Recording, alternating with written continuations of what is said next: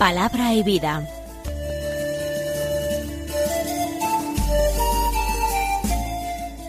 Con el padre Manuel Horta, desde Sevilla.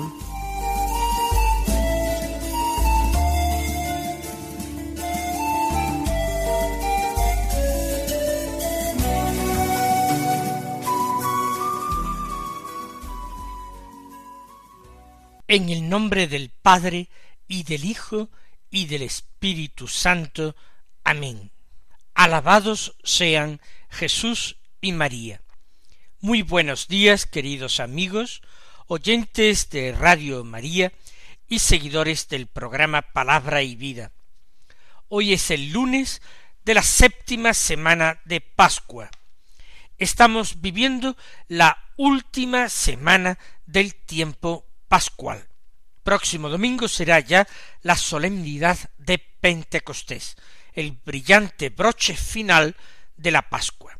Este lunes de la séptima semana es 30 de mayo. Vamos terminando el mes de María. Y hoy se celebra la memoria de San Fernando, el rey Fernando III, llamado el Santo, que nació eh, seguramente en la provincia de Zamora, en el año ocho, siendo hijo del rey leonés Alfonso IX y de la reina de Castilla doña Berenguela. Él unió ambas coronas, León y Castilla, haciendo un solo reino. Fue un hombre íntegro, padre de familia, profundamente religioso, consideró un deber, una auténtica cruzada, la conquista a los moros de territorio, y así conquistó Córdoba y Sevilla. Destacó por su caridad intensa, por su celo por las cosas de Dios y por su profunda humildad. Fue primo hermano de otro rey santo, San Luis de Francia. Sus madres, Blanca y Berenguela, eran hermanas. Murió en Sevilla tal día como hoy, 30 de mayo de 1252. Y aunque tuvo un reconocimiento de santidad unánime, sin embargo no fue canonizado hasta el año 1671 a petición del rey de España que lo solicitó así de la Santa Sede. Vamos a escuchar la palabra de Dios que se nos proclama en la liturgia de la misa del día. El Evangelio es según San Juan, del que seguimos su lectura continuada. En el capítulo dieciséis, los versículos veintinueve al treinta y tres, que dicen así. En aquel tiempo dijeron los discípulos a Jesús, Ahora sí que hablas claro y no usas comparaciones. Ahora vemos que lo sabes todo y no necesitas que te pregunten. Por ello creemos que saliste de Dios. Les contestó Jesús, ¿ahora creéis? Pues mirad, está para llegar la hora, mejor, ya ha llegado, en que os disperséis cada cual por su lado, y a mí me dejéis solo. Pero no estoy yo solo, porque está conmigo el Padre. Os he hablado de esto para que encontréis la paz en mí. En el mundo tendréis luchas, pero tened valor. Yo he vencido al mundo. Hemos escuchado los cinco últimos versículos del capítulo dieciséis del Evangelio de San Juan.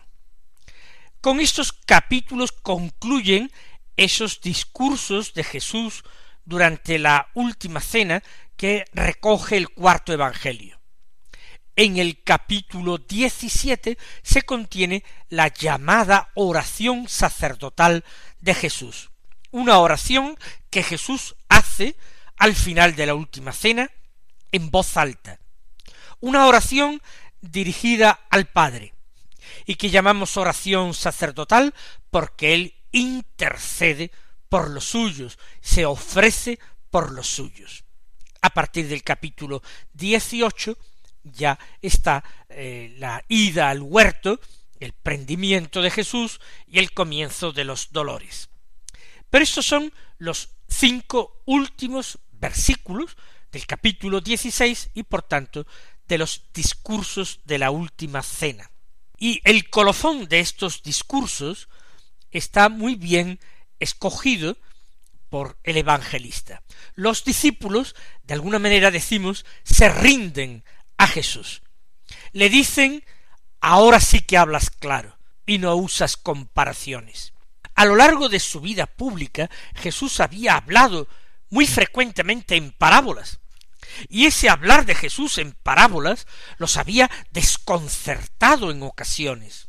En más de una de ellas, los discípulos, al llegar a casa, de regreso de la sinagoga, o de la orilla del lago donde habían estado escuchando a Jesús, al llegar a casa, con él en Cafarnaún, le habían preguntado acerca del sentido de las parábolas. Pero Jesús hablaba en parábolas, exponía las cosas usando muchas comparaciones. En la última cena, Jesús también ha hablado de una manera que a los apóstoles se ha antojado excesivamente oscura. No porque Jesús empleara en sí parábolas, pero el contenido de estas revelaciones era tan subido, tan alto, que los apóstoles no siempre estaban preparados para entenderlo. Y el Señor lo sabía, por eso prometió el Espíritu Santo, y por eso dijo, cuando venga el Espíritu, os lo enseñará todo. Irá tomando de lo mío y os lo explicará, os lo irá recordando y haciéndolo que entendáis, haciendo que entendáis. Pero ahora ellos dicen, quizás con una cierta ingenuidad, ahora sí que hablas claro y no usas comparaciones. Es decir, ahora te entendemos.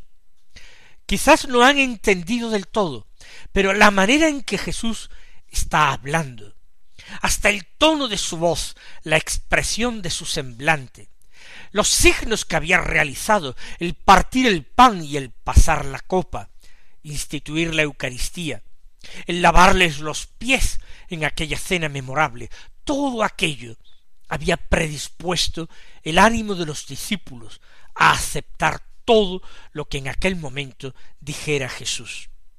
Ahora hablas claro. No importa si el Señor en ocasiones no habla claro. El Señor sabe que nosotros llegaremos a entender el sentido profundo de las cosas. Lo importante es mantenernos junto a la palabra de una manera perseverante, mantenernos junto a la palabra en unión de la Santísima Virgen María, que es madre y también maestra de nuestra fe. Es madre y maestra para la Iglesia y como la Iglesia. Mantenernos junto a la palabra en unión con María y permitir que el Espíritu Santo, obrando poco a poco en la medida en que nosotros no le ofrecemos obstáculos, nos lo vaya enseñando todo. Dicen los discípulos, ahora vemos que lo sabes todo y no necesitas que te pregunten.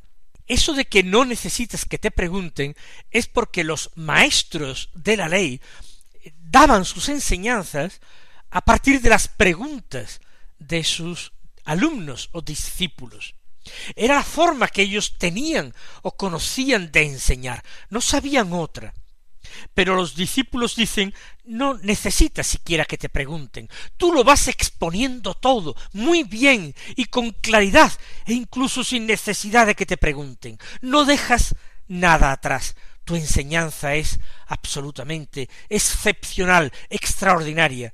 Por eso añaden, por esto creemos que saliste de Dios. Por fin lo reconocen comúnmente. Claro que en Cesarea de Filipo ya habían dicho tú eres el Mesías, el Hijo de Dios.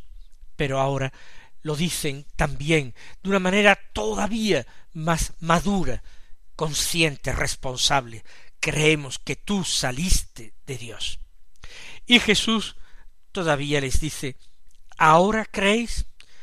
Después de todos los milagros que han visto los discípulos, después de todas las palabras de gracia que han escuchado. Mirad, está ya para llegar la hora, o mejor, ya ha llegado la hora en que os dispersaréis cada uno por vuestro lado y a mí me dejéis solo. No penséis que por entender mejor vais a ser mejores discípulos, si no amáis más y si no amáis mejor al Señor, lo dejaréis solo. Aunque eso sí, matiza Jesús, no estoy solo, está conmigo el Padre, siempre. Pero os he hablado de esto para que en mí encontréis la paz. Porque en el mundo el Señor ya lo predice. En el mundo tendréis luchas, muchísimas. Pero tened valor, porque yo he vencido al mundo. Y por tanto, aunque no lo diga, vosotros, unidos a mí, también venceréis al mundo mis queridos hermanos, que nosotros nos llenemos de la misma certeza, que nos dejemos colmar de la misma gracia, y que nosotros acojamos siempre lo que Jesús nos dice con una aceptación humilde y confiada.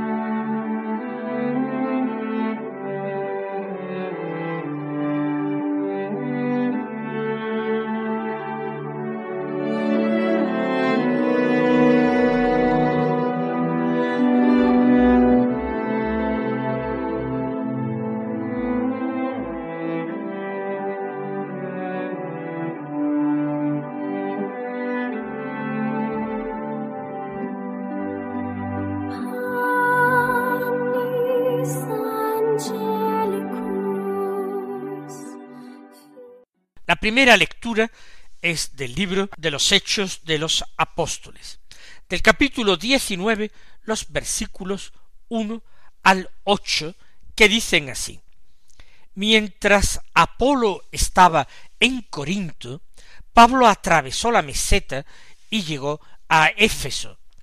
Allí encontró unos discípulos y les preguntó ¿Recibisteis el Espíritu Santo al aceptar la fe? Contestaron, ni siquiera hemos oído hablar de un Espíritu Santo. Pablo les volvió a preguntar, entonces, ¿qué bautismo habéis recibido? Respondieron, el bautismo de Juan. Pablo les dijo, el bautismo de Juan era signo de conversión, y él decía al pueblo que creyesen en el que iba a venir después, es decir, en Jesús. Al oír esto se bautizaron en el nombre del Señor Jesús. Cuando Pablo les impuso las manos, bajó sobre ellos el Espíritu Santo y se pusieron a hablar en lenguas y a profetizar. Eran en total unos doce hombres. Pablo fue a la sinagoga y durante tres meses habló en público del reino de Dios, tratando de persuadirlos. Vamos a ver que la difusión del Evangelio en la primitiva Iglesia no fue una difusión ni exenta de problemas ni lineal. Hubo avances y retrocesos, hubo tanteos.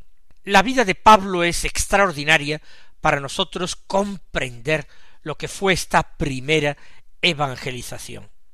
Recordemos cómo aquel eh, judío converso al cristianismo, procedente de Alejandría, Apolo, Apolonio, había venido de su tierra, en África, a Asia, a eh, Éfeso, y cómo de allí había pasado, porque los hermanos lo enviaron hasta Corinto, a Grecia.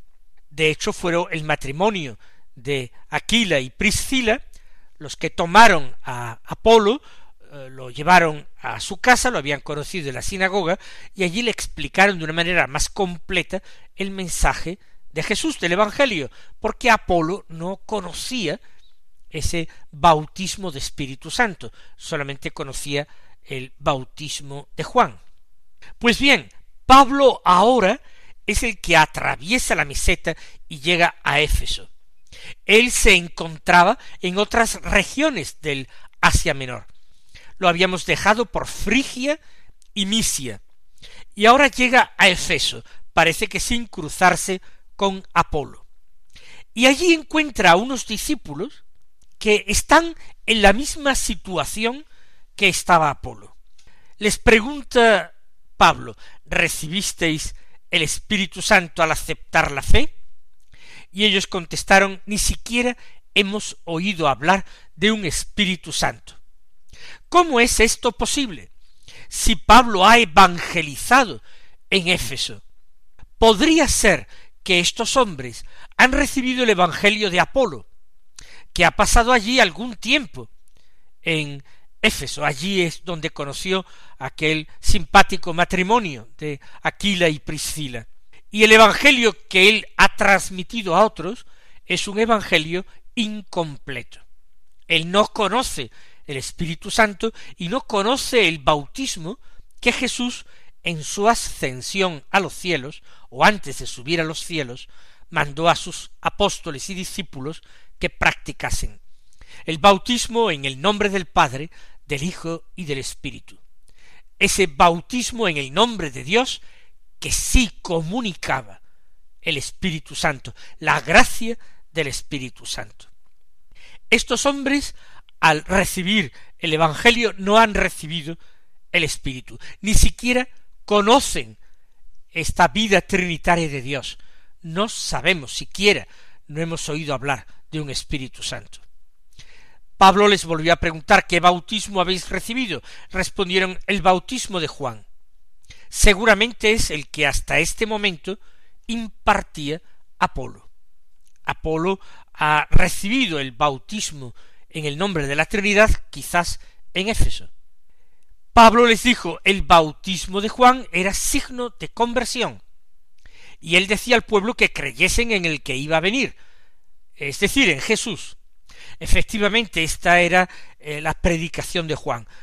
Se invitaba a la reforma, al cambio de vida. Se invitaba a que cada uno se arrepintiese de sus pecados, de su mala vida, y comenzara a practicar el bien. Y además, Juan comenzó a predicar diciendo, Detrás de mí viene uno que no conocéis. Conforme crecía la expectación mesiánica y muchos se preguntaban si no sería Juan el Mesías, él, un hombre humilde, quiso deshacer este malentendido.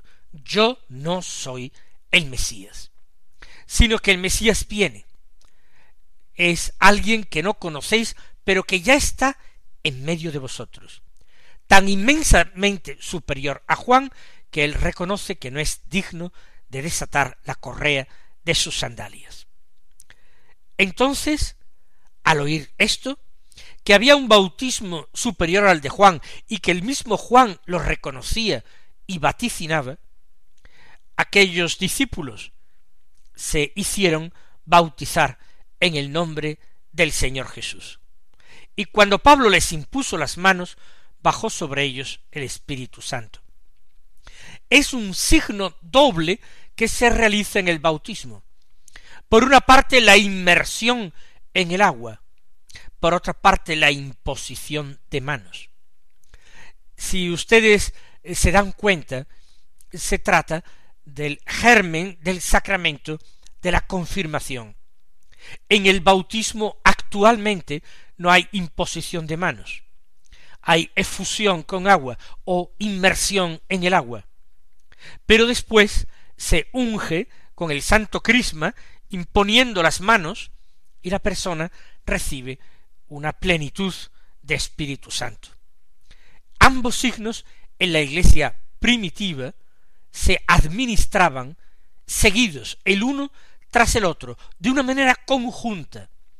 Y en las iglesias de rito oriental, incluso cuando los que se bautizan son infantes, es decir, bebés, niños muy pequeños, inmediatamente después del bautismo se les administra el sacramento de la confirmación. La Iglesia de ritos orientales ha mantenido unidos ambos signos, ambos gestos, el bautismo con agua y la imposición de manos con la unción. Nosotros en las iglesias de Occidente hemos terminado separando ambos ritos, porque hemos reservado la imposición de manos con la crismación al obispo, mientras que permitimos que los presbíteros y los diáconos administren el bautismo eh, con agua, el sacramento del bautismo, un sacramento que proporciona también eh, es el Espíritu Santo, nos da la gracia del Espíritu Santo, pero hay que aguardar a otro momento y a otro gesto posterior, a otro sacramento, después la confirmación que da la plenitud del Espíritu. Entonces se bautizan y Pablo luego les impone las manos, se bautizan y se confirman, diríamos nosotros. Y entonces bajó sobre ellos el Espíritu Santo y se pusieron a hablar en lenguas y a profetizar. Estos dones y carismas del Espíritu Santo tan frecuentes en la primera iglesia no han desaparecido entre nosotros pero son más extraños. De hecho, la profecía se ejerce en nuestra Iglesia de distintas maneras, desde las maneras más solemnes, que coinciden con el magisterio de la Iglesia, a las formas de profecía más sencillas, como puede ser incluso la homilía de un sacerdote en la misa del domingo.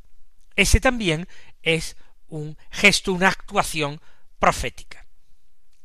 Sigue diciendo San Lucas, el autor de los Hechos de los Apóstoles, que en total eran unos doce hombres los que Pablo bautizó y confirmó. Y Pablo entonces fue a la sinagoga y durante tres meses habló en público del reino de Dios tratando de persuadirlos. Es un nuevo esfuerzo de Pablo. Pablo había tomado ya la decisión de ir directamente a los gentiles a anunciarles el Evangelio del reino. No ir más a las sinagogas, ya que veía que cada vez el pueblo de Israel se cerraba más y más y era más refractario a la aceptación del Evangelio de Jesús como Mesías. Sin embargo, después de el bautismo y confirmación de estos doce, Pablo vuelve a intentarlo en la sinagoga. Durante tres meses estuvo hablando y anunciando el reino de Dios en la sinagoga de Éfeso y tratando de persuadirlos, de convencerlos para que aceptaran a Jesucristo como el Mesías prometido y el Salvador del mundo. Nosotros vamos a pedir gracia al Señor para vivir conforme a la gracia que hemos recibido en nuestro bautismo y en nuestra confirmación. El Señor os bendiga y hasta mañana si Dios quiere.